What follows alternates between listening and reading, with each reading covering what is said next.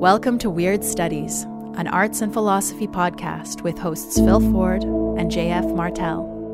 For more episodes or to support the podcast, go to weirdstudies.com.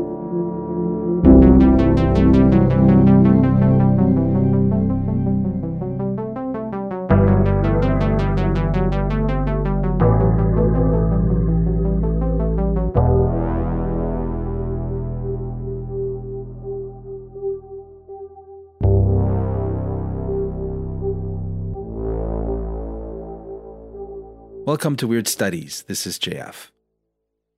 The instinct of play is, as Phil says, an arcanum. It's a mystery. At a glance, play and games will seem the most superfluous thing in the world.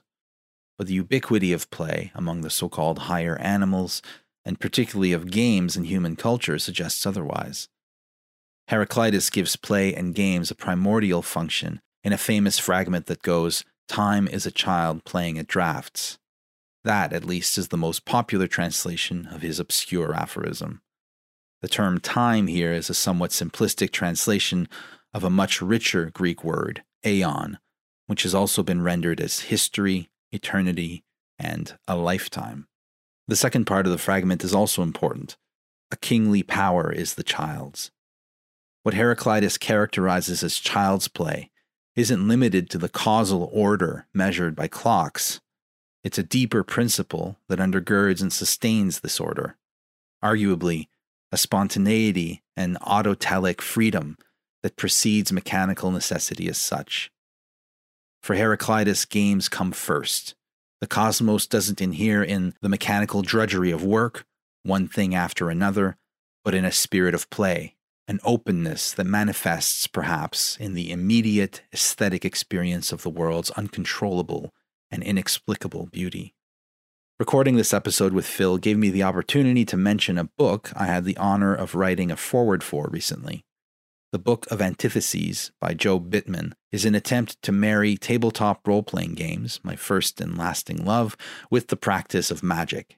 This book will be of obvious interest to listeners who've been initiated into the mysteries of Dungeons and Dragons and other games of make believe, but it's also a wonderful magical primer in its own right and a valuable resource for writers and poets who want to up their imaginative game with the tried and tested techniques of sorcery.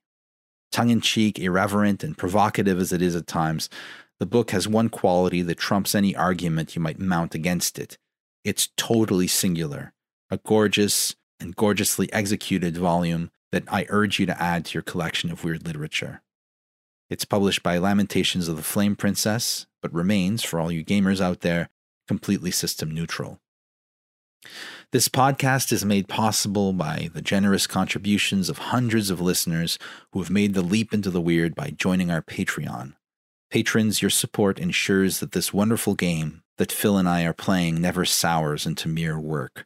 Thank you for your support, your comments, your engagement, and your enduring spirit of play.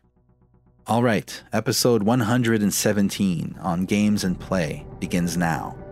We hope you enjoy our conversation.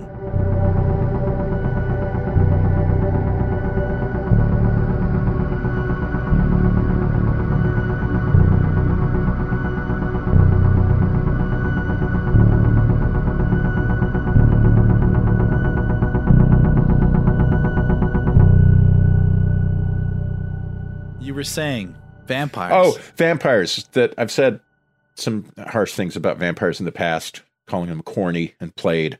But, you know, actually, I'm beginning to sort of see some dramatic possibilities in vampires. Oh, and yeah. yet, I'm still not that into vampires because I realize I've said some obliging things about cliche. How if you play your cliches straight, you push through banality and into genius and ecstasy, right? But most vampire shit remains firmly on the side of the banal. And uh, I was thinking about that just with the um yeah. there's like the vampire facial expression that you always see. Let's let's see if I can do it.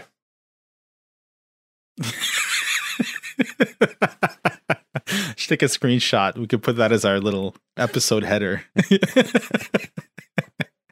um, I agree with you that vampires can be done badly, but vampires to me, they're pretty perennial. I think Bram Stoker's Dracula, the Francis Ford Coppola adaptation of Bram Stoker's novel is a fantastic movie. Like I think it's one of the great movies, despite some flaws in the, the on the casting front. Is it's this the so one with good. Keanu Reeves Yes. as Van Helsing? Yeah. No, he plays um Harker. Okay, he plays the the young solicitor who goes to to the Never castle. seen the movie. I've only seen clips of his performance Oh. in videos where people want to mock his bad English accent. Yes, the the English accent's not good at all. Neither is Winona Ryder, although she, I think she's a fantastic actor. We agree Wait, on Winona. Winona great- Ryder's great in this movie? Oh Excuse me, I have something to do. We'll have to reschedule this recording for another she time. plays Mina. She plays Mina Harker, and of course Gary Oldman plays Dracula and just knocks it out of the park. He's unbelievably Mm. good. It's very in earnest in a way, but I think it works. And Coppola did a bunch of stuff with the camera and the sets, and it's just it's just a masterpiece. Like so. I'm sold on vampires because of that movie, because of Anne Rice. Because I was a kid, I was young. I read Interview with a Vampire. I went through a goth phase, Of, and I of do course not. you did. I do not renege. I do not renege or recant my youth. It's one of my principles. I have to stand by it. So I, to this day, Jim Morrison is a great poet. Vampires are awesome.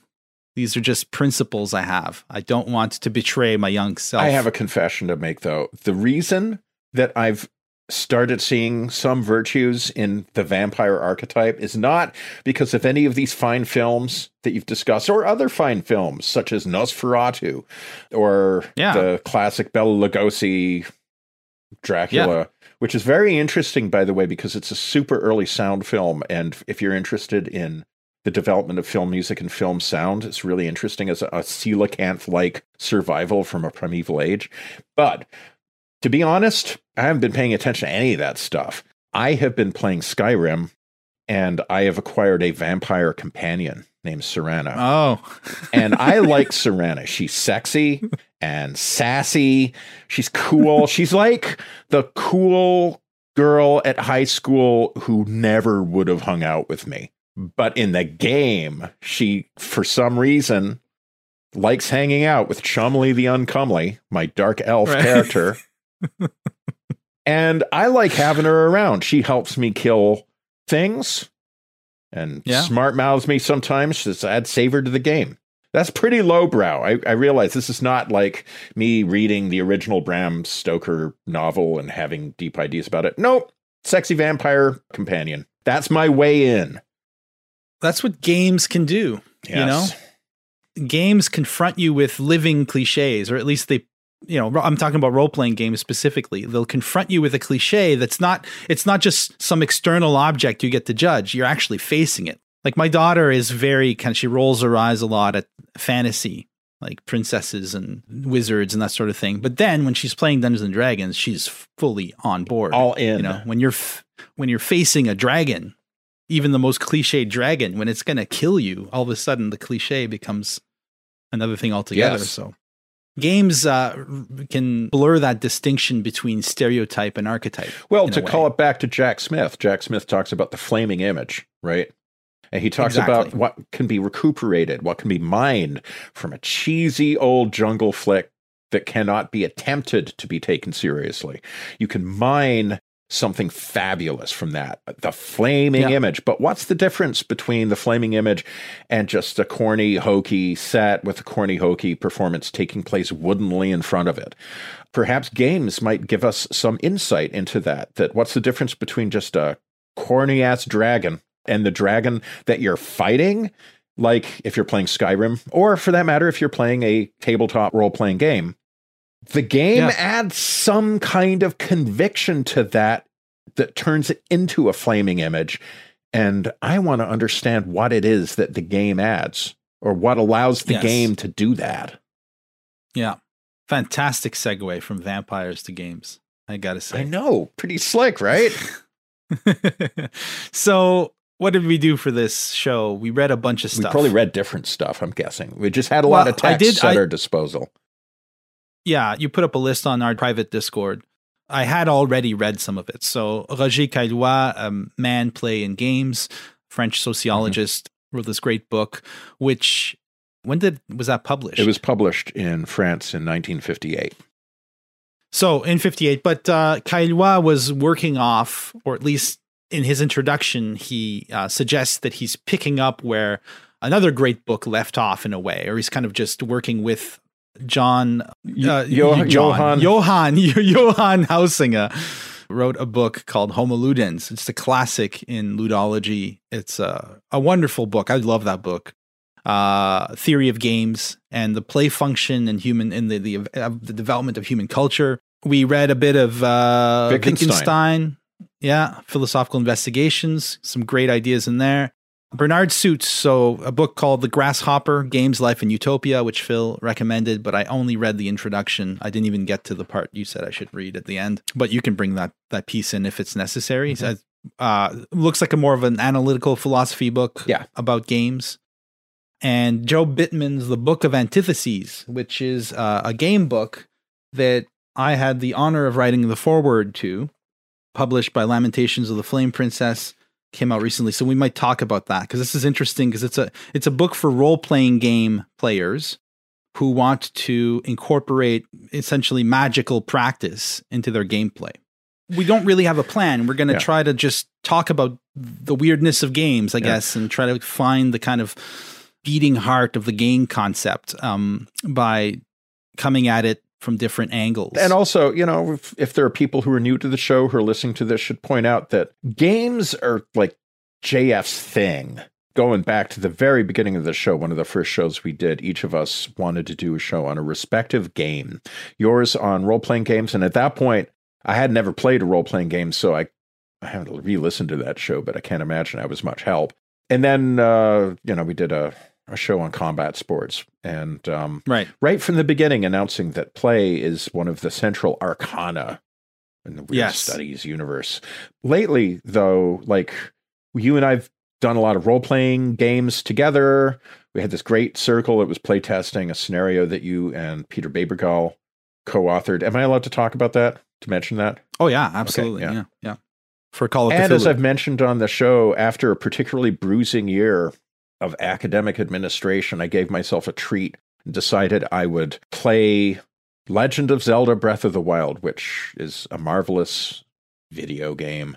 And through that have really rediscovered an old old love of video games, long dormant, something that I put away as childish things when I gained man's estate. And realizing now that that's you know, that's some bullshit. That uh, games are not serious, but they're totally serious. exactly You know? Exactly. Yeah, they subvert the the serious unserious. I mean. I mean, one point that Huizinga makes right at the beginning is that games are not for anything. You can make money playing games. You could be a professional athlete, but games are not for anything. They're not productive. And Right. I feel that that is always going to condemn games to a marginal place in serious culture. It's not Right. for anything. It's just play. And what is play? We don't even know exactly. I mean, when we started this podcast, I remember writing emails back and forth about the spirit of play versus the spirit of work and how play is central to the creative process in art. Then I remember it working its way into our discussions about what we wanted the podcast to be, which would be a place to play with ideas. And so this is something that's been with us since the beginning. And like you said, the Dungeons and Dragons show was like episode, I don't remember, six or seven, something like that, uh, early on. So it's good to get this opportunity to really dig into this idea. And I think a good place to start maybe would be the Wittgenstein. In philosophical investigations, as some of our listeners will know, Wittgenstein makes use of the concept of language games quite a bit. He conceives of human languages in, in game terms, right?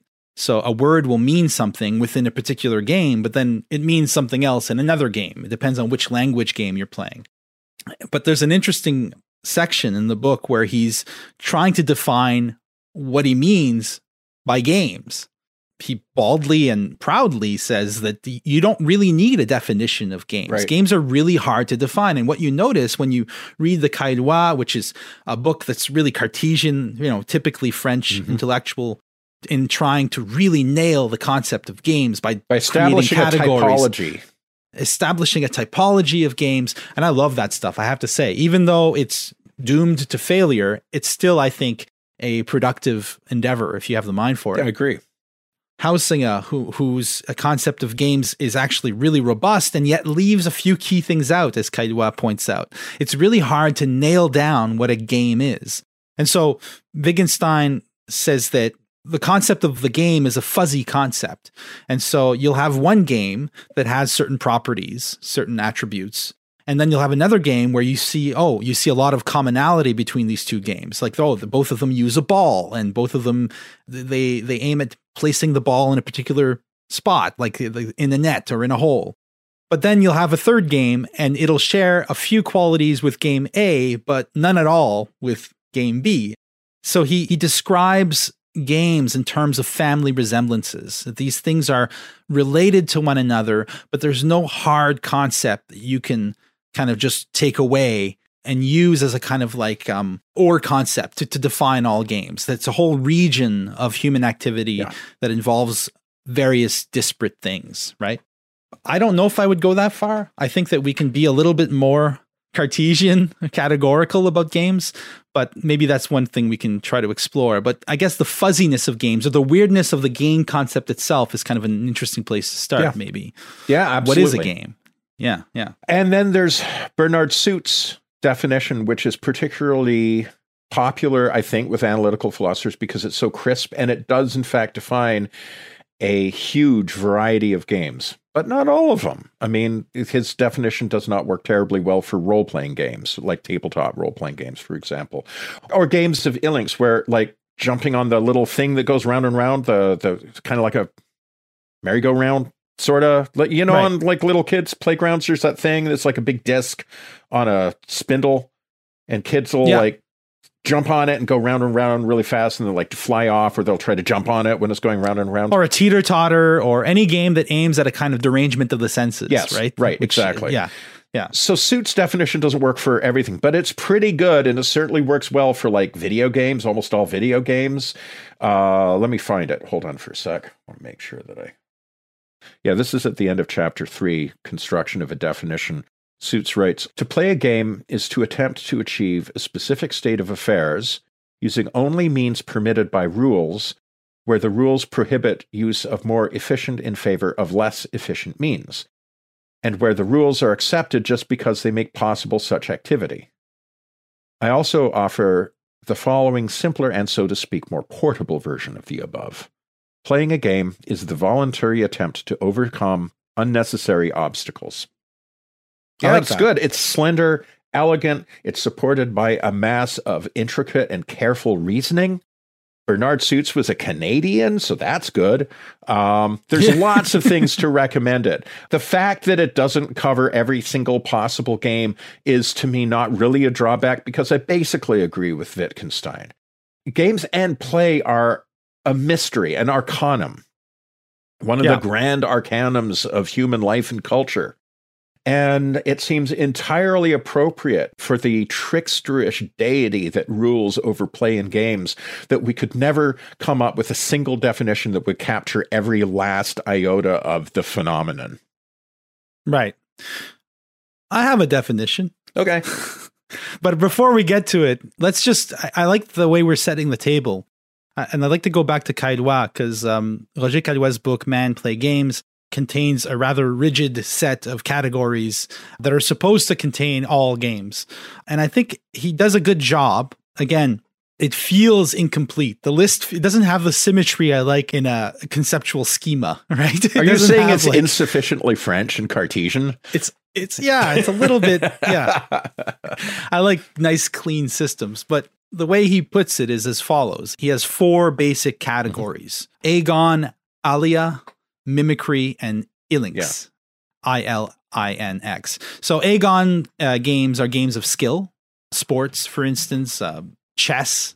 Alea are games of chance gambling poker although poker has some elements of agon in there as well and he he readily admits that and he says that they can mix different types. Mimicry which is pretend is how I understood it. You take on a mm-hmm. role, and that's the game. and then Ilinx, which is in my notes I put ecstasy. These are games that aim at a derangement of the senses, like uh, spinning in place until you get dizzy and falling down, like games that kids play.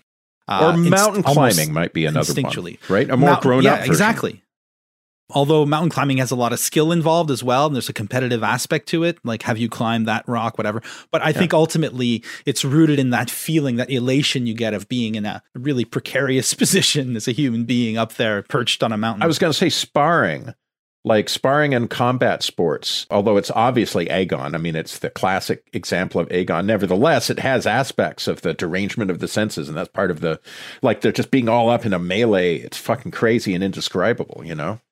Yeah. Well, I think you could make the argument that even like a sport like baseball, which I used to play as a kid, has an element of ilinx. It's the elation of of getting a home run, mm. right? That's what you fantasize about, or the great catch, or you know, there's there's always an element of ecstasy in mm. every game. If only the feeling of winning or of performing particularly well. Like, but I think you're right about fighting sports. I think there's a that's really close to the core uh, the essence of the sport is that that feeling of putting aside the rules that normally govern human behavior in order to do things you couldn't do otherwise. Yes, the ring permits certain ecstatic behaviors that are disallowed and yet what's so weird about fight sports is that those behaviors are hardly different from how they would appear in an actual real world conflict. Yeah. Like we talked about this in the boxing episode, the difference between a brawl, eh, like a barroom brawl, and a fight in a ring or a cage, like a some kind of official structure. Like you're bounding it with the ropes. You've got a referee in there. There are certain things you do to set it aside from ordinary life. And this, Huizinga uh, insists, is perhaps the thing about games is they are always set aside through a kind of a magic circle from everyday life. And i, I think he's yeah. absolutely right about that.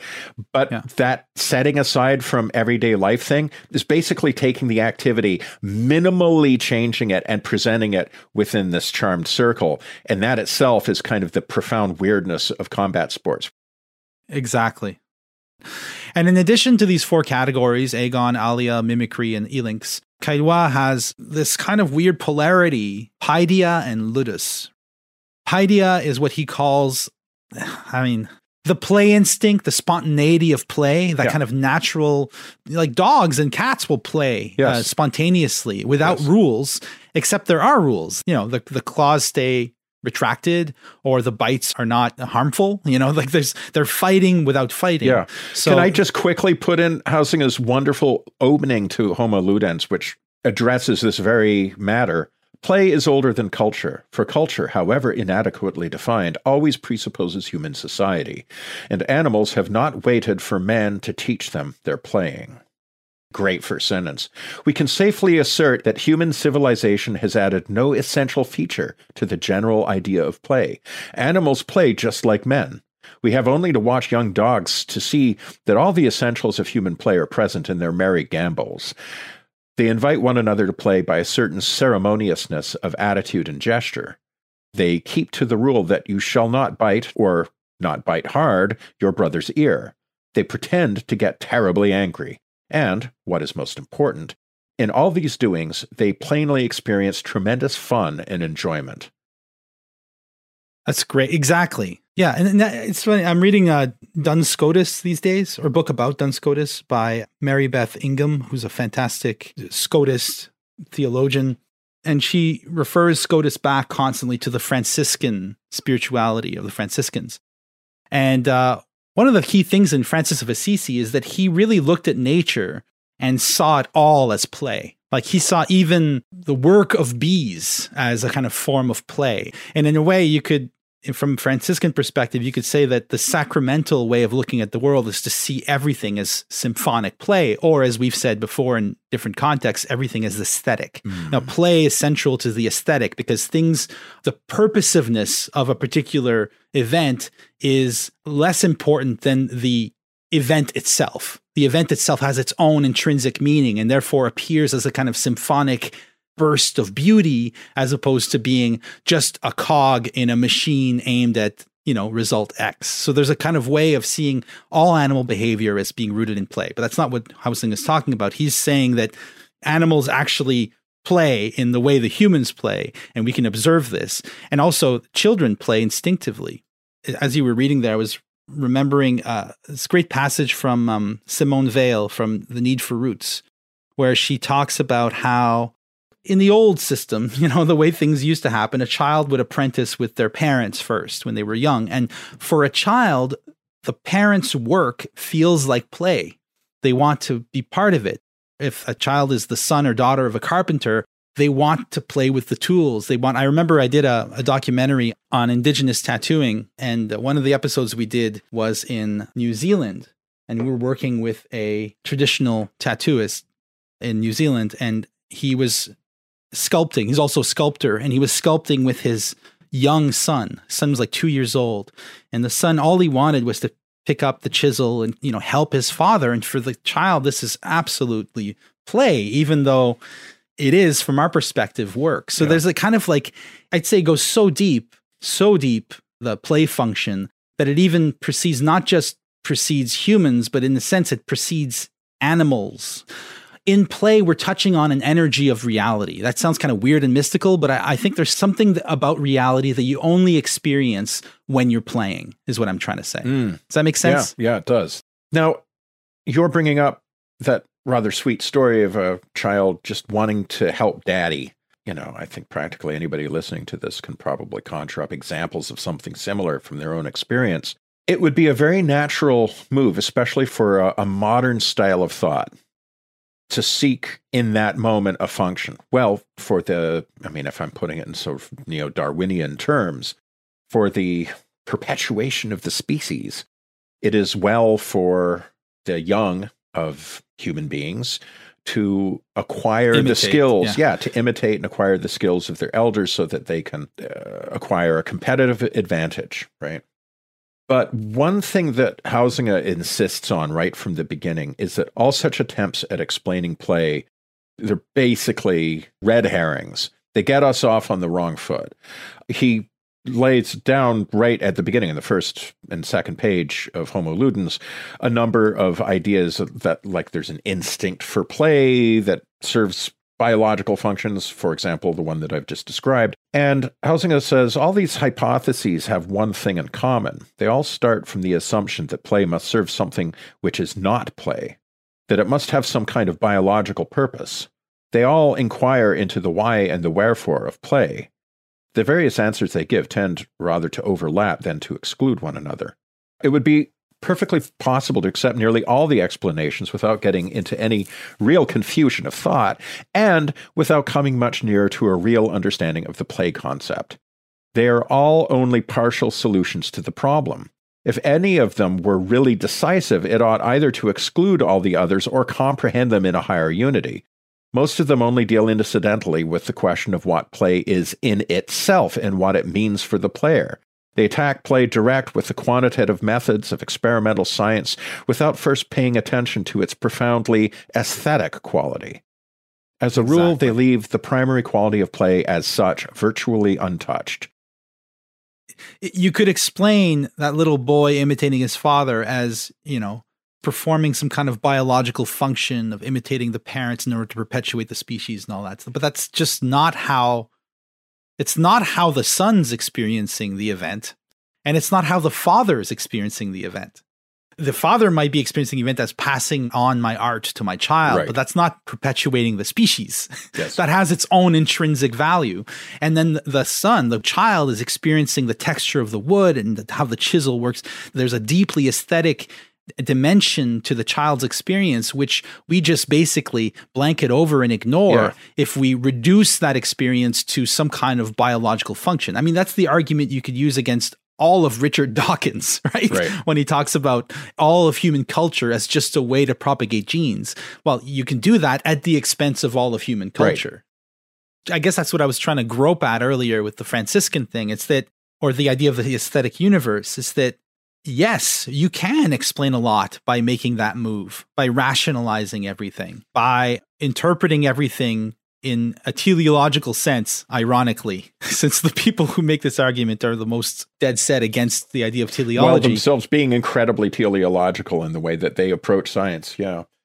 Exactly. Yeah. Uh, we may be a little bit unfair here. I don't know. I know some people are resisting this teleology thing that we're bringing up these days, but whatever. The point is that there's an intrinsic value, an aesthetic quality to play itself, which is not just human. It's also in nature. It's also in animals. And if you're willing to grant the enchanted universe the possibility of being the case, you can also see this element of play in natural events, sunsets, the wind in the leaves, that sort of thing. Yeah. There's a kind of uh, purely aesthetic, playful quality to nature itself, which is available to those who are willing to suspend their insistence on teleological thinking. Well, I actually think like secularists. I think the business of animals playing actually drives a wedge hard into the view of the cosmos as essentially like a meaningless thing that we project meaningfulness onto.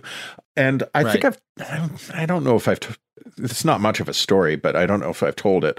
When my kids were little, when I was living in Texas for a couple of years, working at University of Texas in Austin, my kids were in a Wee soccer league and mm-hmm. would spend Saturday mornings taking the kids to soccer big field at a high school.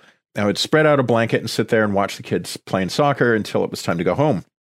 This particular day was windy as hell, really windy. And I was sitting over by some power lines, right? Some or telephone poles that had like wires stretched between them and there were birds up on these wires. And the wind, like I said, is blowing really hard and it's blowing down the field. And at the end of the field is a stand of trees. And these birds, I don't know what kind of birds they were. They're just like common birds that you see everywhere.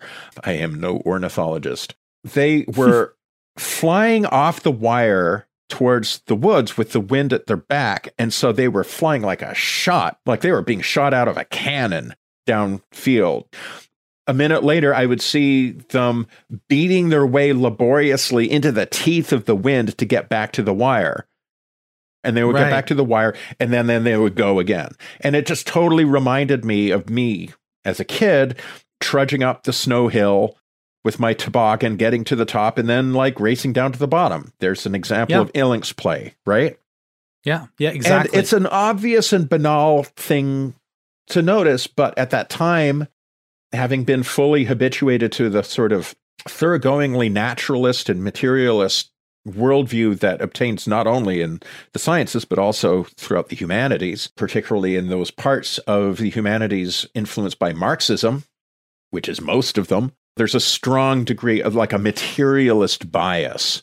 And I had that bias. And so, like, watching this was enough to crack that a little bit or to make me start realizing, like, oh, this doesn't fit well in that worldview because these animals are engaging in gratuitous behavior. Like, it's surely not helping them find food or build nests or whatever functional things we've decided are their purpose to do functional yeah. things to perpetuate their existence this is gratuitous. In fact, doesn't make any sense because they're like wasting a lot of energy to constantly like beat back into the wind in order to go again.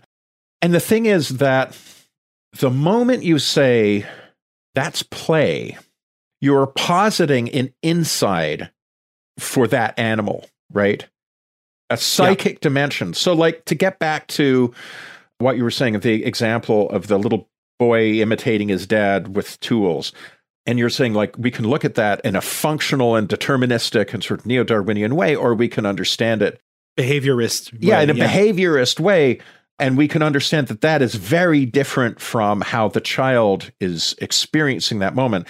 In which respect, it's very much like, say, a child's first communion. You know, this is an example that an old teacher of mine, Jim Hepokoski, once gave me. The child has a special experience. Like, you know, First Communion is a big deal in Catholic families.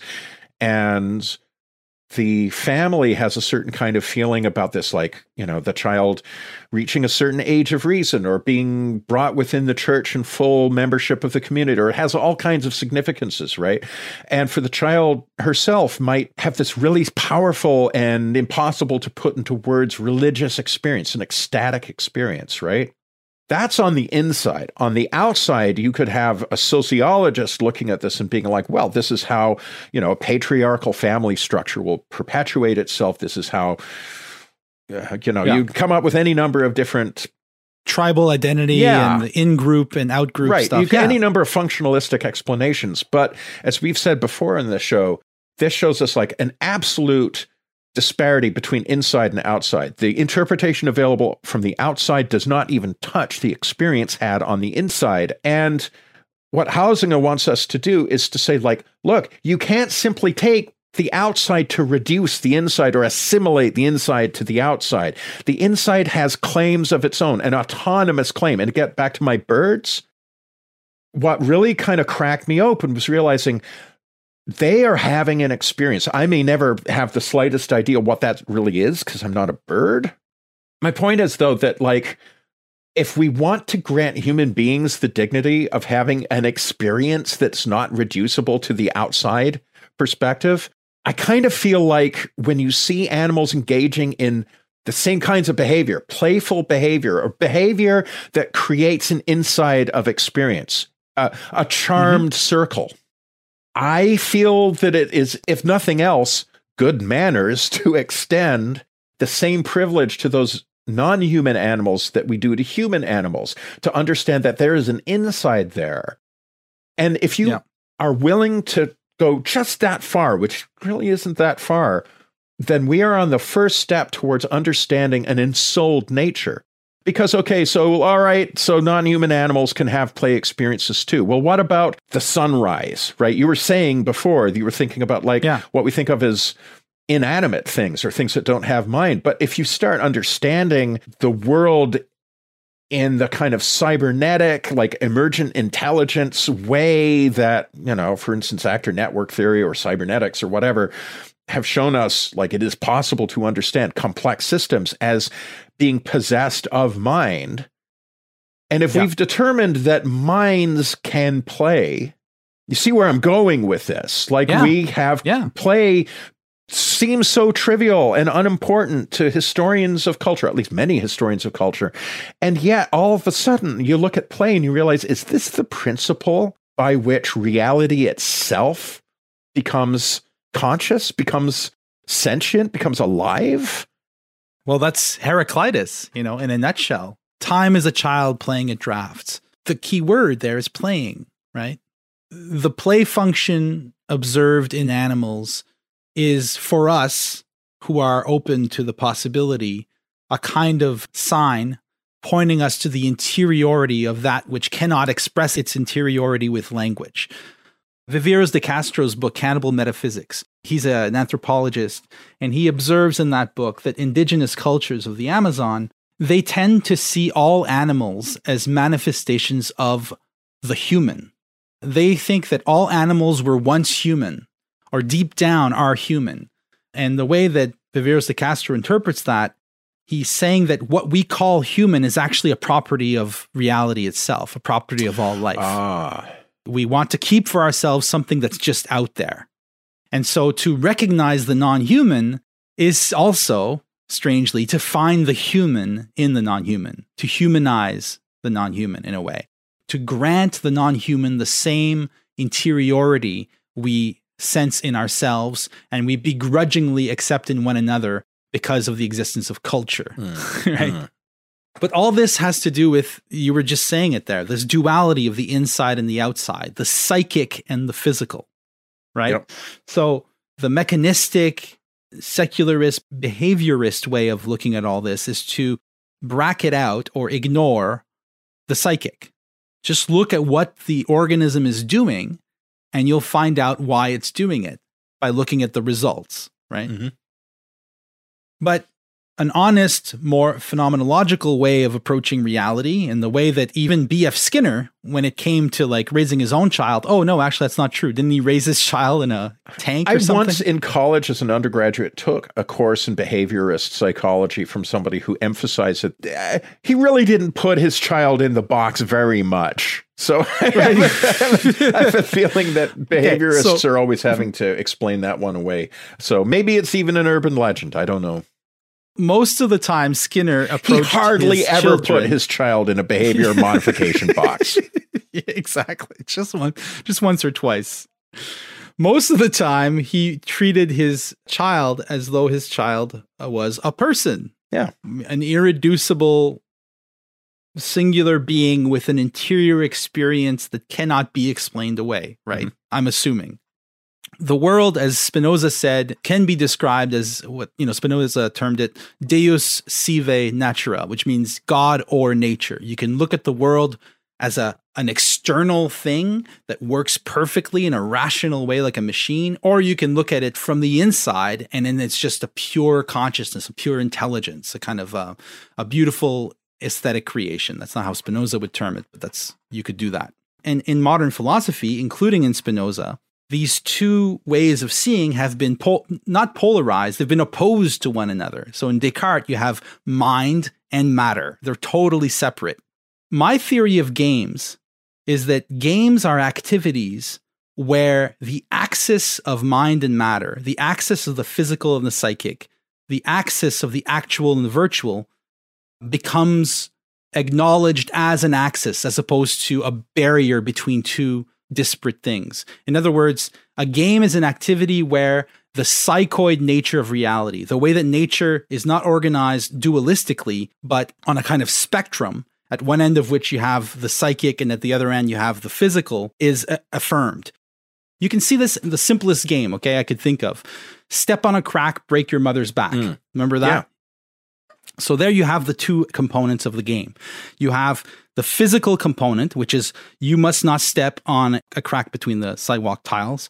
And then the other component is this imaginal component, this imaginal event, which is what happens if you do step on a crack. And I think you always have that in a game. You always have an element of role play in a game. For instance, in chess, you have the actual physical game, which is we're moving pieces on a board in accordance with a specific set of essentially arbitrary rules. And then you have the imaginal aspect of the game, which is there are kings and queens and bishops here battling it out, right? And I think every game falls somewhere on the spectrum between the pole of materiality and the pole of, of the imaginal. And so the closer a game is to the material pole, the more likely it is to be called a sport. The closer it is to the imaginative pole, it gets closer to things like role playing games and pretend the least possible number of rules and the most the biggest role accorded to the imaginal to the imaginary or psychic dimension of the event. There are exceptions though. Like biathlon is a sport with a strong imaginal component because it makes no sense until you imagine that these are like mountain warriors fighting some kind of enemy with their guns because the two activities involved are so incongruous. There's a weird kind of role-playing aspect to it that i think is important and makes biathlon such a strange sport or if you look at a professional wrestling where you have a strong physical element but also a strong affirmation of the imaginal element. Yeah, absolutely. Um, in chess, you're not going to be a very good chess player if you keep insisting that your king's an actual king and the queen's a queen and you know yeah. you have to forget that you, that's why chess is called a sport but to a child learning chess, it's very important. This is the king, this is the queen. The goal is to capture the king. The imaginal event is really important for getting started at chess, but then you have to forget oh, about oh, that's it. interesting. Another one is Monopoly, which I think is perfectly in the middle of the spectrum. Monopoly is a game where physically you're rolling dice moving around around a board but the dice are standing in for all the vicissitudes of life when you pay your income tax when you become chairman of the board and the, the various things that happen to your character the imaginal aspect is the wheeling and dealing of real estate barons. And it really is almost a kind of role playing game where you're really playing this capitalist and you're treating the other players as other capitalists with whom you are engaged in a kind of agon. Eh, or Clue. You can't play Clue without pretending you're a detective. Yeah. It makes no sense if you just look at it as a chess game where you're just moving things across a board. You're making an accusation. You're, there's a procedural element to it. There's a role playing element to it. And I think games are just things we do in life where the boundary between the imaginal and the physical is eliminated such that the imaginal and the material appear as poles of a strange psychoid axis, which huh. is why games are so innately magical, aesthetic, you could look at the activity at one extreme of the we're not in games anymore because if you go to one extreme let's say the imaginal extreme you're daydreaming that would be the ultimate imaginal event imaginal activity if you go to the other end the absolute extreme at the other end of the spectrum you're basically involved in work mm-hmm. and useless work, like the work that the Auschwitz guards would make the prisoners do, which was to carry rocks back and forth across a yard with no purpose, mm. just to wear them out. Between these purely physical events and purely imaginal events, you have this spectrum which becomes obvious, I think, in activities such as gaming, art, or magic.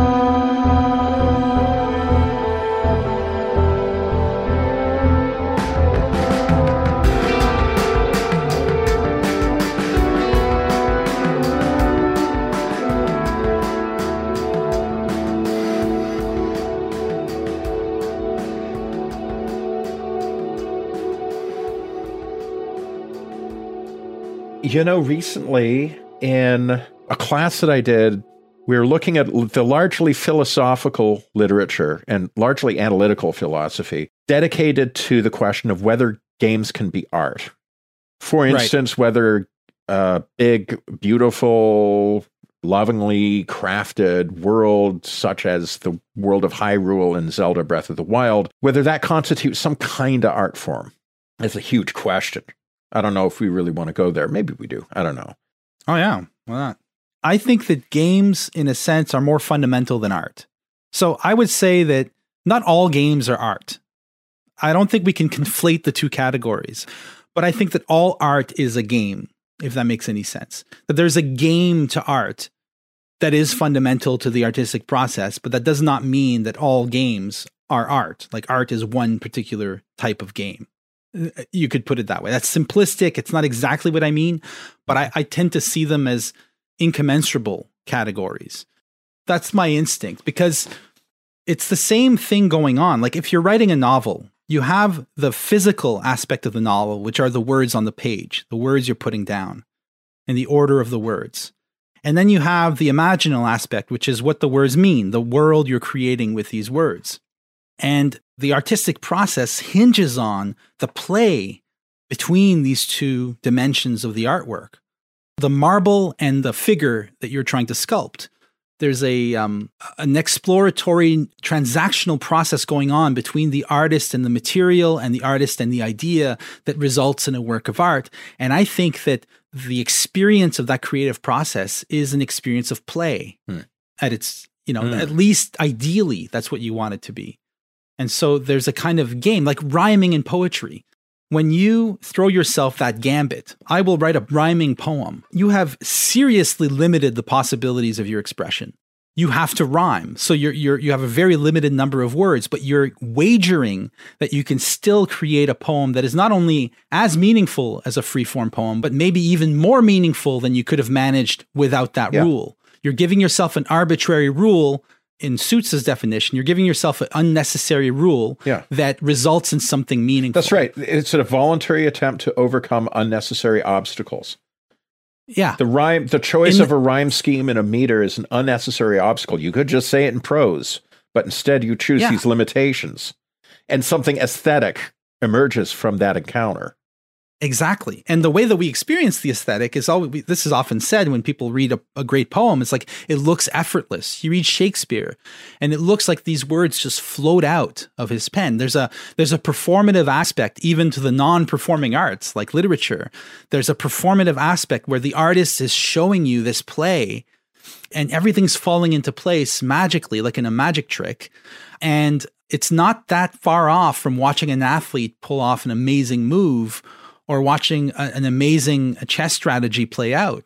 There's a kind of um, beautiful instantiation of the trustworthiness of the world, where if you're equipped with the right skills and the right mindset and the right approach and the right idea, you can make the world produce beauty uh, or produce something meaningful. And I think that that's that's something whose essence we find in games and it manifests in art. So I would say that games are somehow more fundamental. And it makes sense in light of what we were saying earlier that the play function is so fundamental in nature that art emerges out of that universe that is inherently playful. That's a, the aesthetic. The aesthetic has to do with play before it has to do with art. So maybe. now might be an opportunity to circle back to where we started. We were talking about how your daughter doesn't find dragons or generally fantasy motifs to be all that interesting, except when she's playing like a role playing game where you know she's being attacked by a dragon then the dragon takes on a kind of reality and meaningfulness that it doesn't otherwise have and we were talking about how gameplay manages to transmute even the corniest cliche into what Jack Smith would call the flaming image. Yeah, I love that phrase. I know, me too. And what I left open is a question like, so how does that happen? Like, what is it about gameplay, about play, that allows ordinary things to become so extraordinary?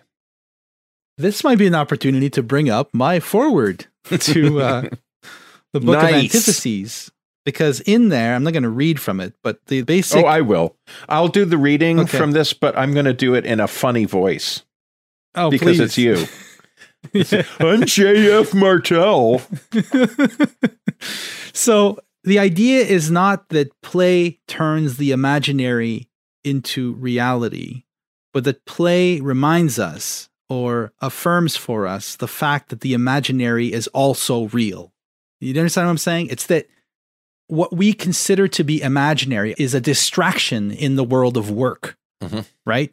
I can't be imagining my meal too much while I'm laying brick because I need to focus on the work, right? I, I can't be fantasizing about my date on Friday night while I'm engaged in some kind of precarious work involving knives, right? There's a certain amount of focus on the physicality, the immediacy of an activity in the work mode. So that I think encourages human beings to relegate the imaginal to the imaginary, to pretend that the imaginary is not part of reality.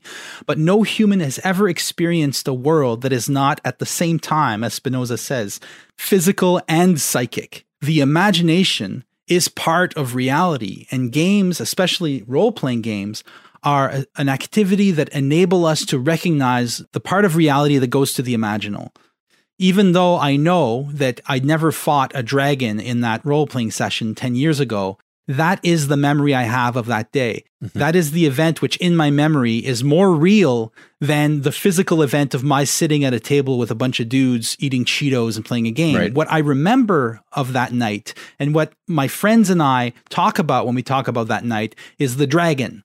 The dragon is, as far as our synapses and our memory centers are concerned, the dragon was the event of that night. It is as real in our memory as the fact of our sitting around a table, in fact, infinitely more significant. And so, someone who plays these role playing games has a store of memory that includes fantastical things. And when you're lying on your deathbed and you look back, those memories of all the lives you lived in these role playing experiences will be as real to you as your wedding day. They might not be as important to you, but they will be as real.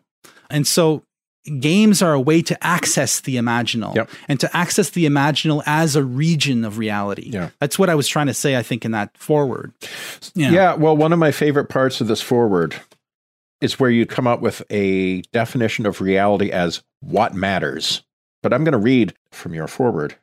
So you've been talking about Henri Corbin, Samuel Taylor Coleridge, and Carl Jung, united, as you write, by conviction that at least some of the images we see in visions, dreams, and fabulations are things in the horror genre sense of the term, like the thing. That yeah. is, they are beings in a world of beings. Our world is not limited to matter as commonly understood. If we assume they are right, they being Corbin and Jung and Coleridge, we must ask ourselves what is happening in a game session which unfolds in a cosmos that is equal parts matter and dream stuff. The simple answer is that the imaginal content of the game is no less real than the physical event of the session itself. Um, and you go on to say what you just said that what's real about a RPG session, a successful one, is what happened in the game, not you sitting there with your Cheeto stained fingers. Um, and you continue the fiction, the fantasy is what my mind stores away as worthy of preservation. That's not to say that I don't value the time I spend with my group. On the contrary, it means that what gives the time we spend together value, what matters in that time, is the thing that we are co creating at the table. This thing is another reality which, in the annals of my memory, takes precedence over the mundane events of the day on which it was created. What matters is as good a definition of reality as any others, perhaps a much better one. I agree. Certainly, it is more in keeping with our lived experience than the materialist alternative. It may be easy to dismiss your neighbor's thoughts and feelings as unreal, it is decidedly more difficult to do the same with your own thoughts, since few things in life have a more significant effect on you than the ideations of your mind. One of the benefits of an imaginal outlook is that it allows you to fuse two questions that have preoccupied philosophers for thousands of years, namely the questions, what is and what do I do? If reality is what matters, then the question of ontology, the inquiry into being, is intimately tied to the question of how one ought to live, otherwise known as ethics. That's an interesting thought, right? Yeah. It, reality as what matters. Number one, man, that's an elegant formulation because we say, what is real, right? Uh, matter, material stuff is always going to be the first answer that occurs to almost anybody living in our society. But then you start realizing that there are some things like money that have a material component, but also an immaterial, ideal component, right? The idea that this piece of paper means something such that I can get a pack of smokes. Right. But like when we're trying to figure out, okay, so ideas can have real effects, in fact, always do in our lives.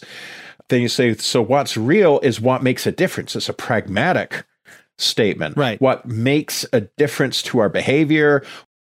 Right.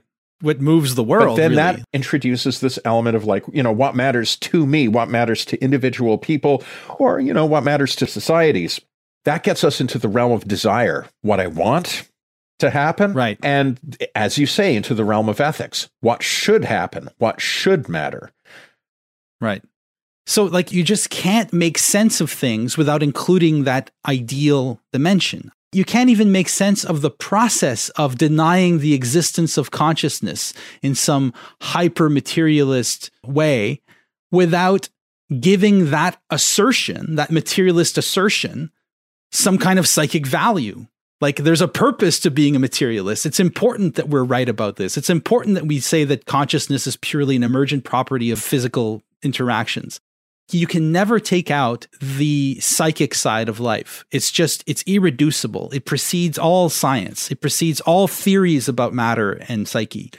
Okay, so I'm going to pivot here and say that one Sure. danger of the way that we've been developing the idea of play in games in this kind of cosmic way, typical of us, where I always feel like we're groping for the infinite. And there's always a danger that you're going to take a principle, a very profound principle, but uh, nevertheless one principle among many, and universalizing it and saying basically all is play that we we're never not playing or or or that Yeah. play is the radical substance that underlies human activity.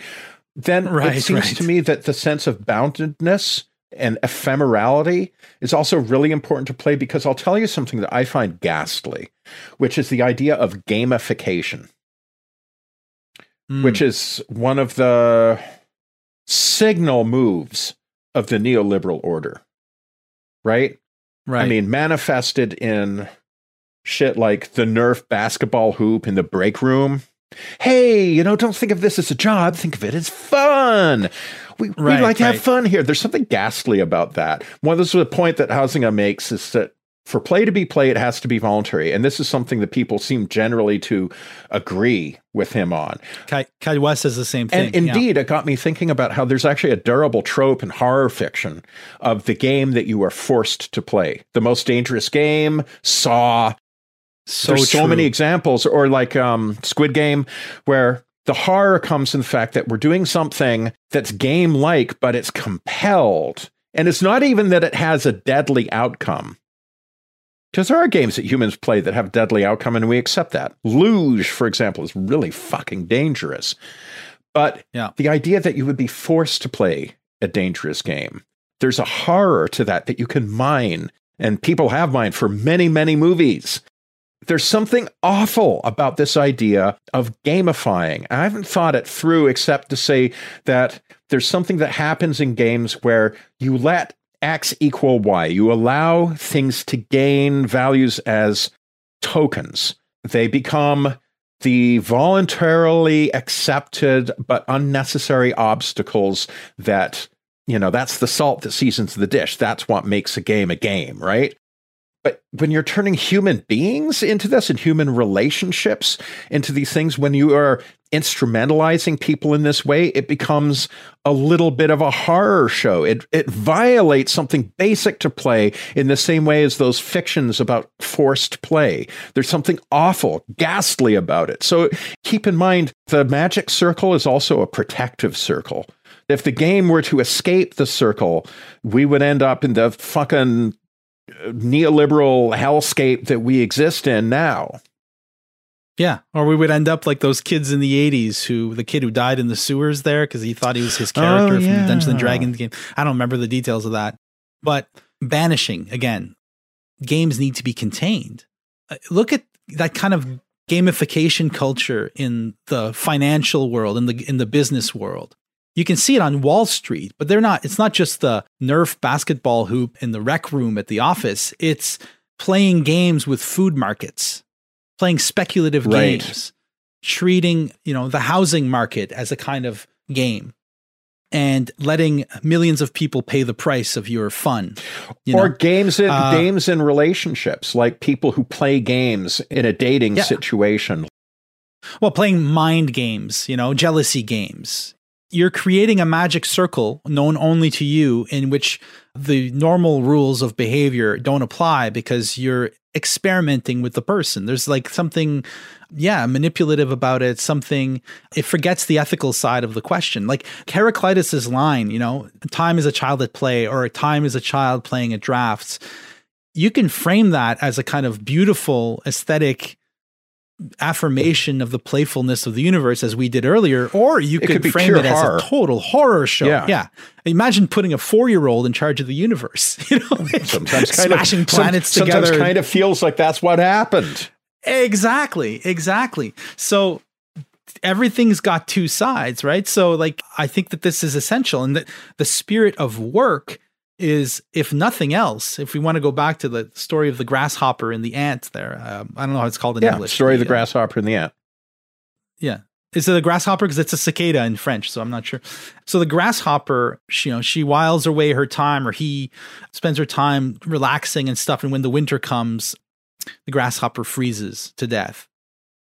The grasshopper, if I understood Suits correctly, is assuming a utopia that does not actually obtain Yeah, uh, assuming uh, a, luxury that is not actually affordable under the present conditions, whereas the ant is thinking ahead to the winter. Mhm. You know, uh, human culture has the dimension of play, and animal culture is the same. It has that component, but also has another component, which is thinking ahead, thinking in terms of of ethics, of the should. yeah. One last thing, very important question. If you and I were D and D characters, what like D and D types or like races Class. or classes would we be? Because I was talking about this with Helen, and I said that I thought that you would be a wood elf and I would be an orc. And she said, No, you wouldn't be an orc, you would be a dwarf. And I felt rather disappointed by that, but I had to acknowledge the justice of her remark. um, it's funny because uh, I had a friend once who was casting everyone as D and D characters, and he he said that I would be a dwarf. He actually his specifically he said if I were uh, he asked me if you were a Lord of the Rings character, which one would you be? And of course, I said Aragorn. and he's like, no, you'd be Gimli, the dwarf. um, so I was going to say a dwarf just because that, that's what I was told. But honestly, um, well, now we're talking races. In old D&D, the type I'm playing these days, race and class are bundled together in the concept of class. So you don't play like an elven wizard. You play an elf or a dwarf or a fighter or a thief. I oh, would okay. choose for myself. Yeah, I would choose a magic user, as it's called in the game, a wizard but you know there's wish fulfillment involved as well of course. i think i actually would be just probably uh, a first level thief with really bad pickpocketing skills a one-handed thief they already caught you once yeah exactly they only caught you once. but as a result yeah. you're really not that good because you only but, have one hand but i would concur with helen that you'd be a dwarf and that's not i think that's a great class to be because the dwarves are solid confident, rooted in the earth. They love shiny things. Oh, that's that's me. Love, I do like shiny things. They love, and they love to fight. Yeah, no, so, it's true. So I think a wood elf is probably a fair. I think probably fair for me too, though. To be honest, yeah, for other reasons. Well, yeah. the reason that I would like to be an orc is the same reason that all of my RPG characters are brutal, violent men right. of few words but I have to yeah. acknowledge that that's a very small part of my actual personality.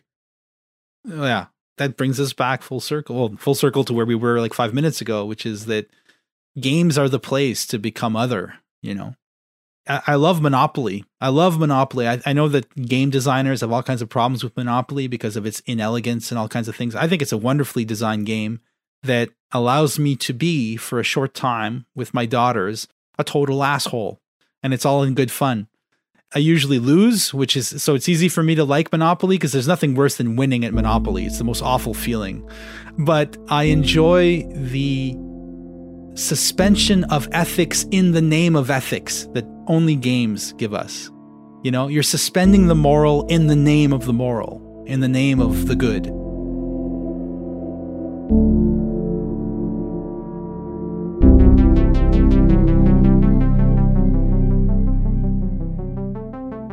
If you enjoyed this podcast, consider subscribing to Weird Studies on your favorite podcasting platform. You can also follow us on Twitter, visit the Weird Studies subreddit, and of course, support us on Patreon. Music for the podcast is composed and performed by Pierre Yves Martel, and the show is made with the assistance of Meredith Michael. Thank you for listening.